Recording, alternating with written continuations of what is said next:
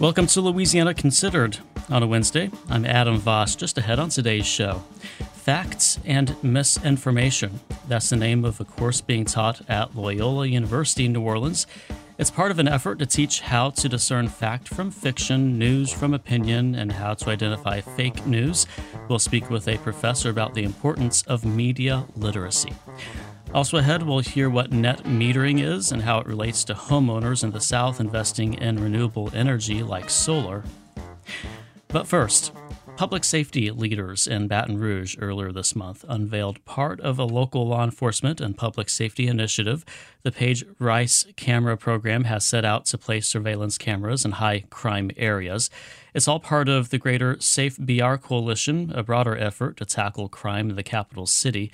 And to tell us more, we have Adam Knapp, President and CEO of the Baton Rouge Area Chamber. Welcome to Louisiana Considered, Adam. Well, thank you, Adam. First, can you outline the basic issues, the background, the why behind this initiative? Everyone wants to be safe in their city, of course. What's making this initiative a priority now? So I think this started for me and, and some of the other folks who helped kick it off from a lot of companies in Baton Rouge, small businesses, uh, philanthropists who said, We see violence and we, we worry that we can't do anything to help our city and, and, our, and our hearts hurt and we want to do more. What can we do to help? And it started from that conversation probably six months ago that has spawned into uh, a way that, frankly, any citizen, nonprofit, uh, or partner agency can, can work together in, in a collaborative framework. And that's what we call Safe BR. Um, the website safebr.org um, was just launched about three weeks ago as a way to to promote these kinds of ways that folks can come together, um, both to share information um, as well as to think of ways that they can attach to and be involved in different things related to public safety. And so this is a way for kind of uh, community based kind of crowdsourcing of getting involved around issues of public safety. Uh, and what we're really hoping to do is make sure this is very focused on community-based initiatives and or policy areas of work or supports for law enforcement. All these are categories that have come up as things that might be helpful in addressing violence. Yeah, so although the term law enforcement is mentioned here, it's not all about enforcement. And it sounds like there's kind of a, a broad base of the community. Can you tell me what kind of organizations and businesses are involved in some examples of what they can do, what they're planning to do to help? So everyone who's joined has their own perspective or area of concern. Uh, secondly, how they can be involved. And then third, they may have a specific place they want to contribute. And so the goal is to help use this as a framework to bring those together. Um, some examples of the kinds of organizations that have signed up nonprofits, businesses, and philanthropists uh, religious or faith based organizations than kind of governmental or law enforcement agencies. But we hope significantly there will be a, a, mechanism for philanthropy to be organized to be able to put resources to needs, both for neighborhoods, uh, for communities of need, as well as challenges that might help address uh, specific areas of violence, issues, and concerns raised by law enforcement. You mentioned part of the program involves installing these crime cameras, these surveillance cameras, especially in North Baton Rouge. Can you tell me a little bit more about that? So we um, came across uh, a nonprofit in New Orleans called Project NOLA, and Project NOLA has been doing work all over the country, as it turns out, not just in New Orleans, to help put in place very high quality precision public safety cameras or crime cameras. I, I, know a lot of folks would be familiar with, you know, maybe the door front uh, ring camera or one of these kinds of things that you might install uh, from a local hardware store or something these are what, what law enforcement have told us are kind of the gold standard of public safety cameras. But most impressively, it's directly fed into the Baton Rouge Police Department Real Time Crime Center and into the Sheriff's Crime Information Center. What's really interesting um, and why it's named the Page Rice Camera Initiative um, is after uh, Devin Page, uh, who is uh, shot uh, in North Baton Rouge at an incident that had there been a camera installed near the, where the Triple S grocery is on Foster, uh, it could have provided evidence to find Devin's killer. Similarly, uh, for Allie Rice on Government Street, uh, had there been a camera on Government Street at that specific location, it might have been able to provide evidence in the middle of the night when that occurred. These are one of the examples of ways that any business can participate, any individual can participate. You can purchase a camera for your own business, or you can request a camera for your neighborhood or your for your apartment complex or for um, you know, an area you're concerned with, and then donations can help go and provide for those. And one of the things that our team is attempting to do is to reach out to small businesses near uh, violent hotspots to see if there are small businesses who would be willing to have a camera installed if it's paid for by donations from the community. And Page and Rice, those are in relatively recent memory here in Baton Rouge. They are, and it was very emotional that their families offered to let their names be used as part of this. And I think we all work in the spirit of, of respect and honor that that's something that is uh, a, a, way for us all collectively to try to pay it forward to the memory of, of uh, their losses of life. We're speaking with Adam Knapp, President CEO of the Baton Rouge Area Chamber, one of the organizations that are partners in the Safe BR program. And this isn't all about the cameras. Tell me about what else is behind this initiative? Tell me what angles you hope to take to tackle crime in Baton Rouge. For sure. So, um, a number of them. Uh, one, we we know that related to public safety, law enforcement, and you know the mayor's office have been working on a number of coalition initiatives, and as they surface, some of those are better served to have philanthropy help support some of these nonprofit organizations that are involved in trying to to curb violence or provide community supports. And so this is partly to help try to make sure that philanthropy is aware of and involved in trying to support those needs. The second thing is we've observed that there are policy challenges that could occur. So uh, if we hear from our police and sheriff that they have significant challenges with a, a backlog of DNA evidence, then we can go and be advocacy partners to go to the state legislature or the governor's office ask for assistance to try to reduce the backlog of, of getting through DNA evidence, which is a, a barrier that they've encountered. As just another example, we also are looking at things that could be done that would address, uh, for example, legal challenges for uh, folks who bond out who are violent and have a, ba- a track record of violence and then reoffend. Questions that have come up that relate to whether how we do that in Louisiana or in Baton Rouge is, is being done the same way as other communities. And so we've been interested in understanding what, what are the right approaches or things to address these challenges. And they should be evidence based. And so our goal is to be kind of collaborative and uh, and also kind of a clearinghouse of ideas. How do you bolster the the resources for law enforcement without law enforcement going too far? Um, how does SafeBR address privacy concerns, worries about over enforcement, uh, law enforcement disproportionately targeting certain disenfranchised communities? Sure. So the the good news is I think there's a lot of progress has been made in law enforcement over the last uh, five years, and we've been you know, observing that that has been helpful. I think to to help build a culture uh, of awareness and visibility, and I think that's something that is important is that those reforms that have been made inside of law enforcement are seen and felt and heard in, in communities that have been uh, significantly affected by and concerned by over enforcement uh, in the past.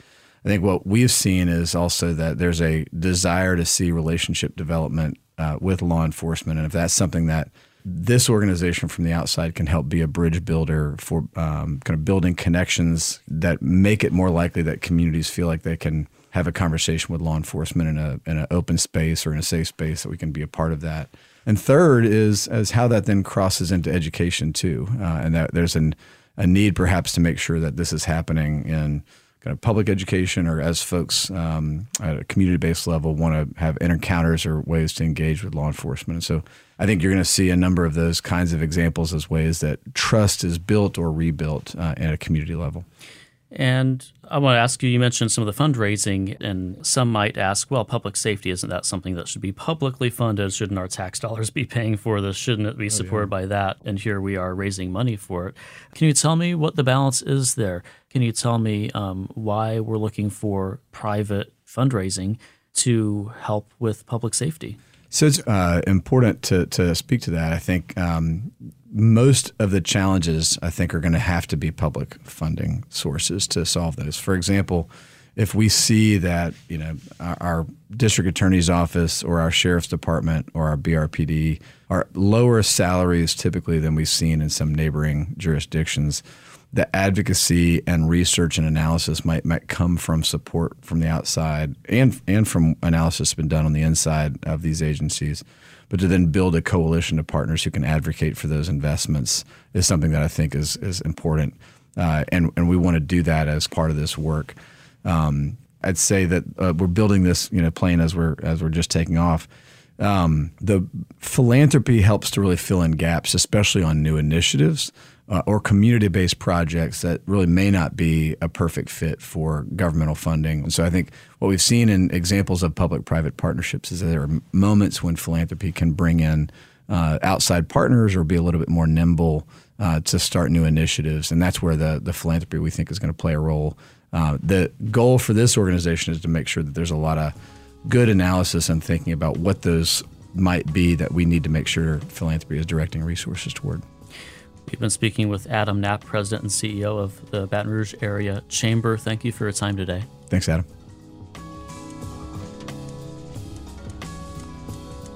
From WRKF and WWNO, this is Louisiana Considered. Mississippi was one of the last states in the nation to adopt net metering rules. Those rules make it easier for homeowners to invest in renewable energy like solar. The state recently updated its rule book with incentives for low and moderate income residents. But as Danny MacArthur of the Gulf States Newsroom reports, environmental justice advocates are still pushing for more. Nearly seven years ago, Leah Campbell and her husband Matt decided to install solar panels on their home in Ocean Springs, Mississippi. This is the south facing slope of the roof. It gets direct sun. This creates energy that they get to sell back to their power company. In the size home that we have, our power bills were really high, and so we wanted to see if that would be a way that we could reduce our energy bill. The Campbells did that because several months before, Mississippi created its first set of net metering guidelines. Basically, a rule book for people who want to use renewable energy and stay plugged into the public power grid. It lays out the specific rate that homeowners can get for producing their own power. With the net metering, we saw our energy bill reduced by at least a half. It sounds great, but fast forward to today, and there are fewer than a thousand homes that use renewable energy in Mississippi. Installing solar can cost several thousand dollars. We're fortunate in that we were able to afford being able to finance it, install it, but a lot of Mississippians just can't. Now, the Mississippi Public Service Commission has revised that net metering rulebook and added some new incentives. But critics say the rates the state set for compensating people who generate their own power are enticing enough to make them want to participate. So, why are Mississippi's rates so conservative? Commissioner Brent Bailey says the new model for net metering in Mississippi was based on things they saw in the other Gulf states. And we hope that you know those lessons learned from other jurisdictions and states can be applied here, and that's something we intend to do. In Mississippi, your hour of solar energy is typically worth less than that hour would cost if you bought it off the grid. In some states, like Arkansas, it's a one to one trade off. Every hour of energy you create offsets an hour of energy you might have consumed from the grid. So that's one end of the spectrum in the South. And then, of course, there's states like Alabama that really, and, and some would say, creates disincentives. In Alabama, homeowners are actually taxed for solar power they generate. And while Mississippi didn't go that far, Bailey says they also didn't want to go down the route Louisiana took. At one point, the Pelican State had generous incentives for its net metering customers, but those were gutted in 2019. Bailey says it had a roller coaster impact on businesses, homeowners, and the solar economy in Louisiana. While we may not have the most aggressive set of rules as some would like to have seen, uh, we certainly have a set of rules that I think will help, you know, support the industry as it grows. Some of the new rules target low to moderate income Mississippians.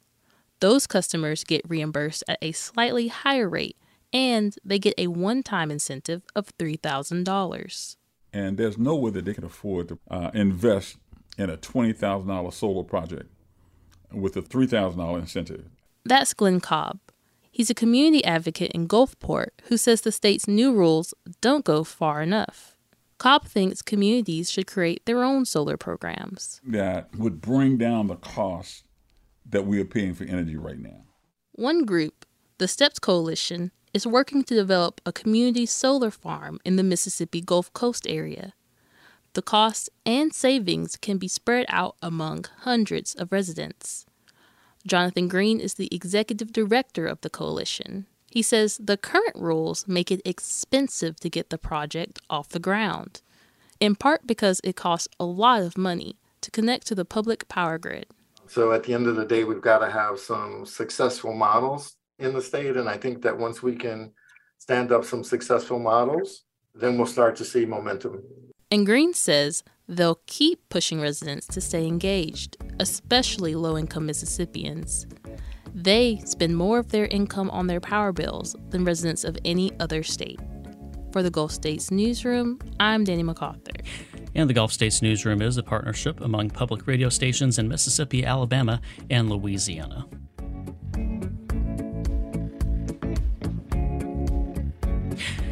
This is Louisiana Considered. I'm Adam Voss. Loyola University in New Orleans is working on educating its students and its community about the importance of media literacy, knowing how to discern fact from fiction, news from opinion, and how to identify fake news, among other skills. Laurie Phillips is Associate Dean of Information Resources and Systems at the Monroe Library at Loyola University. She teaches a course called Facts and Misinformation. Lori, thank you for being here today. Happy to. So, how does Loyola educate its students about media literacy? for the most part, um, these are things that we introduce through what we call one shot instruction uh, that librarians do. There's a lot of that kind of thing, which I think is is effective in some ways. But what I do is a little bit deeper. Um, it's really about being able to evaluate sources of all kinds, both news and uh, scholarly resources, but also, you know, how do you determine whether something is credible, whether it's biased, all of that kind of thing.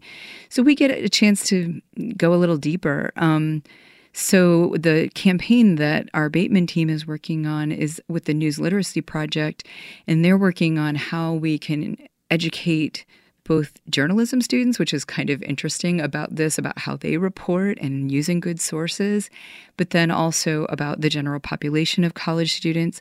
My students have actually said that they feel like it would be better if students got this younger. But I have also encountered this in the general population in older folks who are interested in learning more about how to be discerning about the news. I've done some things with my church, I've done things with Holy Name School um, with the youth group at my church. And so I've kind of worked a little bit with all ages, but what I primarily teach is 18 year olds. Hmm. You mentioned educating adults, not just current college students. You know, media has definitely evolved quite a bit, and the way people consume media and get information has changed quite a bit, even in the past decade. So, if you took this course 10 years ago, had it been offered, uh, the media has changed since then. Can you tell me a little bit about that? Well, as I talk about with my students, you know, it used to be, you know, you were if you were in the grocery store line with your mom and you saw Weekly World News or um, something like that, you could tell that it was fake. But it's so much harder to discern that when everything is just online. When we would open up a print newspaper, it says it's the editorial page, it says it's opinion, as opposed to it's a lot harder to discern when you just come across an article out of context and you're trying to figure out whether it's fact, analysis, opinion, or just plain old conspiracy. How do you communicate the importance of being a critical consumer of media in today's ecosystem. You know, I, I assume this isn't a required course yet, no. Uh, but um, you have to, you know, convince students, hey, this is an important course to take. Here's why it's interesting. Here's why it'll help you. Uh, how do you communicate that? Well, it's interesting because they don't necessarily choose my class um, because it's a first year seminar. But um, I think that many of them are just interested in how this can inform their research and understanding of news um, and sources throughout their college careers and in fact becoming lifelong learners. So i think you know being able to discern the difference of you know say reading about um, especially health news and climate and where it's being skewed by political bias or just being reported on for a general audience and where we can believe things and not believe things. I mean, those are the kinds of things that are important for our lives. For example, you know, are we going to vaccinate for COVID? And what are the reasons why we would or wouldn't choose to do that? And what are the expectations? So those are the kinds of things that as adults we have to make those decisions and we have to know how to discern. So, teaching people about media literacy, how does that vary or maybe the question is how is it similar to teaching people about how to do research, how to use the library? Tell me about you know the things that are in common there about judging the quality of information that you get from sources when those sources aren't just contemporary media. Well, I am a librarian, so it, absolutely uh, there is crossover, um, and I think that the difference between, say, my course and sort of the straight news literacy course is that we do cover scholarly materials and how sources are used in scholarly materials and how people get their authority to write about something and what where this fits in the timeline. I mean, that's one of the hardest things to teach students is where does this fit in the timeline of information about a topic? And that matters both in scholarship and in news. But um, it's not so different than you might think. The other thing is about how we search, the different search terms, depending on whether you're searching Google or searching a library database what is the data that you're actually searching and how does that work? So that's one of the things that I teach because how you find things depends on how you look them up. It sounds like the membrane between scholarly research and being consumers of media might be a little bit more permeable than people might think. I think that's absolutely true. And um, it's been very interesting to me in teaching this course, the cross where scholarly studies are being reported on by the news media and how that works. And um, and understanding the difference between reading the actual study and reading a story about it or where you're hearing about it third hand for example.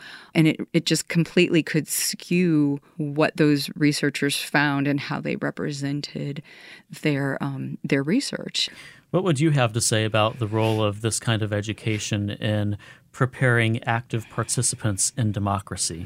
Well, I think it's absolutely important, especially the political stuff. I mean, it, teaching students about, you know, when you're being manipulated about to one side or the other, and it happens on both sides.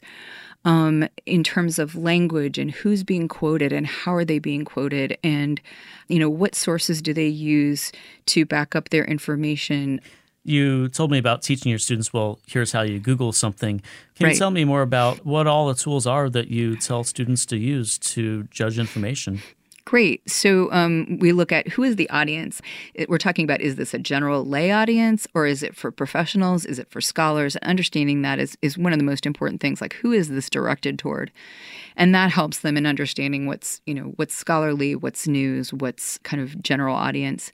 Is it fact analysis opinion? Is it a mix? What makes a good mix? And really, generally, it's fact with some analysis and context.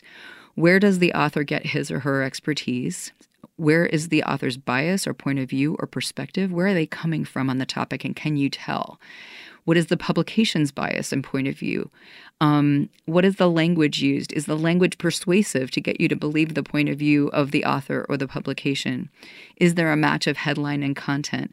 As I mentioned, what is the timeliness? Where does it fit in the timeline of information on the topic? Do the illustrations match the content of the article? Do they support the author's point? Are they inflammatory or are they misleading? So, do they use sources? What sources do they use? How does that affect their credibility? Who is quoted? What's their authority? Are they credible? Is it inflammatory or taken out of context? So, those are the ways we look at it. Laurie Phillips, Associate Dean of Information Resources and Systems at the Monroe Library at Loyola University. Laurie teaches a course called Facts and Misinformation. Thank you for your time today on Louisiana Considered. Thank you. And a thank you to today's guests on Louisiana Considered Adam Knapp of the Baton Rouge Area Chamber, Danny MacArthur reporting for the Gulf States Newsroom, and of course, Laurie Phillips of Loyola University. Our managing producer is Lana Schreiber, and our digital editor is Caitlin Umholtz. Our engineers are Garrett Pittman and Aubrey Purcell. You can listen to Louisiana Considered Mondays through Fridays at noon and 7.30 in the evening. It's available on Spotify, Google Play, and wherever you get your podcasts. I'm Adam Voss. Thanks for listening. Major support for Louisiana Considered provided by Rouses Markets, a Louisiana shopping experience, with additional support from Tulane School of Public Health.